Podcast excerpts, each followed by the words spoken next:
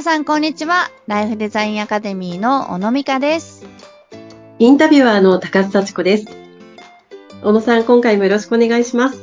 はい、よろしくお願いします。はい。このポッドキャストでは、ご機嫌家族になるための方法、レシピをわかりやすく、たっぷりと小野さんにお話しいただいております。小野さん、今回のテーマは何になりますか？はい、今日はですね、夫婦でお金の話をしてますか？というところでお話をしていきたいと思います。はい。お金がテーマですねう。ん。いや、これでも結構大事なことなんじゃないですか？すごいね、大事だと思うんですよね。なんか、結局、金の切れ目が円の切れ目っていう言葉があるように、はい。お金のことでちゃんと、お互いがどれだけ納得できてるかっていうのは、すごく大事なことだと思うんですね。はい。うん。で、前回あの、お互いのね、人生を尊重して、あの、お互いの好きなことができる時間を、うんまあ、共有し合いましょう、みたいなお話だったと思うんですけど、はい。結局、時間だけあったところで、うん。なんかやろうと思ったらお金がいったりするわけですよね。はい。で、時間もお金も、あなんかその家族によって、使い方の癖みたいなものが、あの、あるんですよ。はい。うん。なので、あの、お互いの時間を、こう、尊重し合って、提供し合えているご家族というのは、はい。お金に関しても、それがこう、ちゃんと起こっているというか、これは私が自由に使ってもいいお金。これはあなたが自由に使ってもいいお金。これは家族のお金みたいな形でですね、うんあ、の、そこの認識がすごく、こう、すり合わせができているなあというふうに思いますね。で、そこがない、あの、ご家庭の場合は、えー私は時間もお金も何にも自由にならないっていうふうにお互いが思ってるみたいうん。そこはじゃあちょっとしっかりお話しして、うんまあ自由になるお金と時間、ね、それぞれが確保できていたら一番いい形ですよな。ね。うん、うん、うん。で、うん。もちろんその、ね、じゃあ私がやりたいことのために、あの、もうすごい存分にお金を使えるのかっていうと、全然そんなことはもちろんないんですけど、こううん家族という母体がもうね、あって、こう自分のやりたいことって、まあ前回言ったように、その、時間のボリューム、子育てとともに、まあ少しずつね、自分たちの人生に軸を戻していくみたいな流れの中で、あの、時間もお金も考えるとするならば、ね、時間はこそ子供の手が離れたら、あの、できてくるかもしれないんですけど、うん。子育てのところでちょっと話したあの、自立の最終段階は経済的自立っていうね、はいと。ころだったので、あのはい。子供に時間は使わないようにはなるけど、お金はずっと使うようにな形なんですよ。子供が自立を果たすので。うん。はい。なので、時間以上に、お金に関しては、あの、しっかり夫婦で、自分たちが、こう、自分の楽しみを満たせるように、まあ、それぞれどれぐらい、うん、こう、使っていい家なのかっていうところをですね、話し合っていただきたいし、で、うん基本的にこういう話してくれっていうと、足りないって言うんですね、二人とも。お互い足りないって思ってるんですよ。でもそれは、やっぱり子供が経済的自立を果たして、自分たちのところから巣立っていくまでは、うんまあ親として仕方ないところではあったりするので、うん。うん。だからこう、お互い足りない中で、楽しみのために、うん。そこをね、こう上手に、それも、なんか楽しいことやってんのに、お金が足りないって思いながらやるのか、ねうん。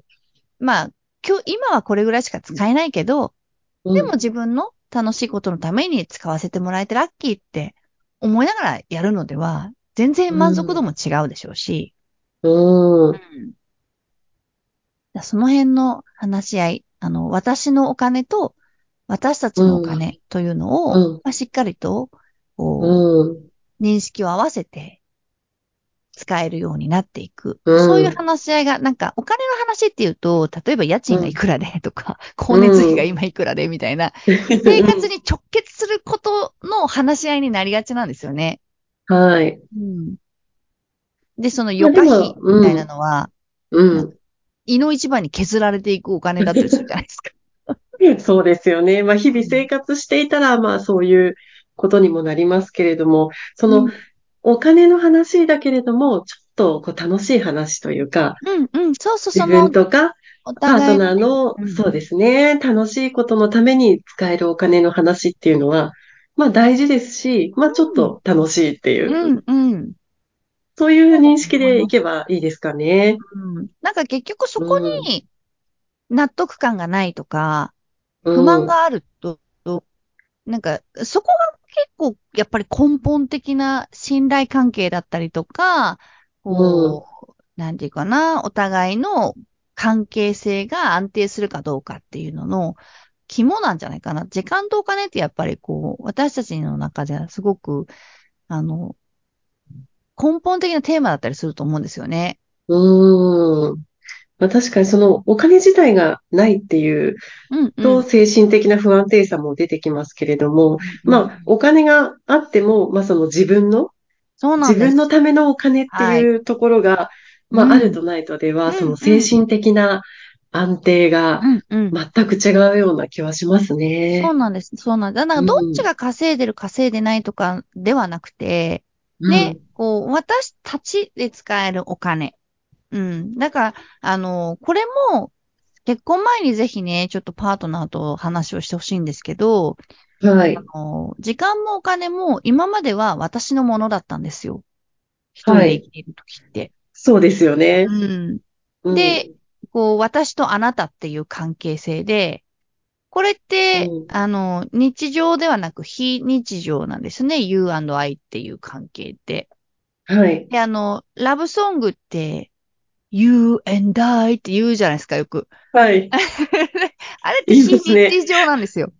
うんで、日常のなんか歌になってくると急にウィーって始まるんですよね。ああ、なるほど、なるほど。私たちになるわけですね。あそうです、そうですです。うんうんウィーの関係値って言って、あの、うん時間もお金も、これは私たちのものですっていう風な感覚を、えーまあ持って、それを作っていける相手かどうかっていうのは、うんうん、なんかすごく、まあ、結婚前に見定めてほしいポイントではあって、なるほど。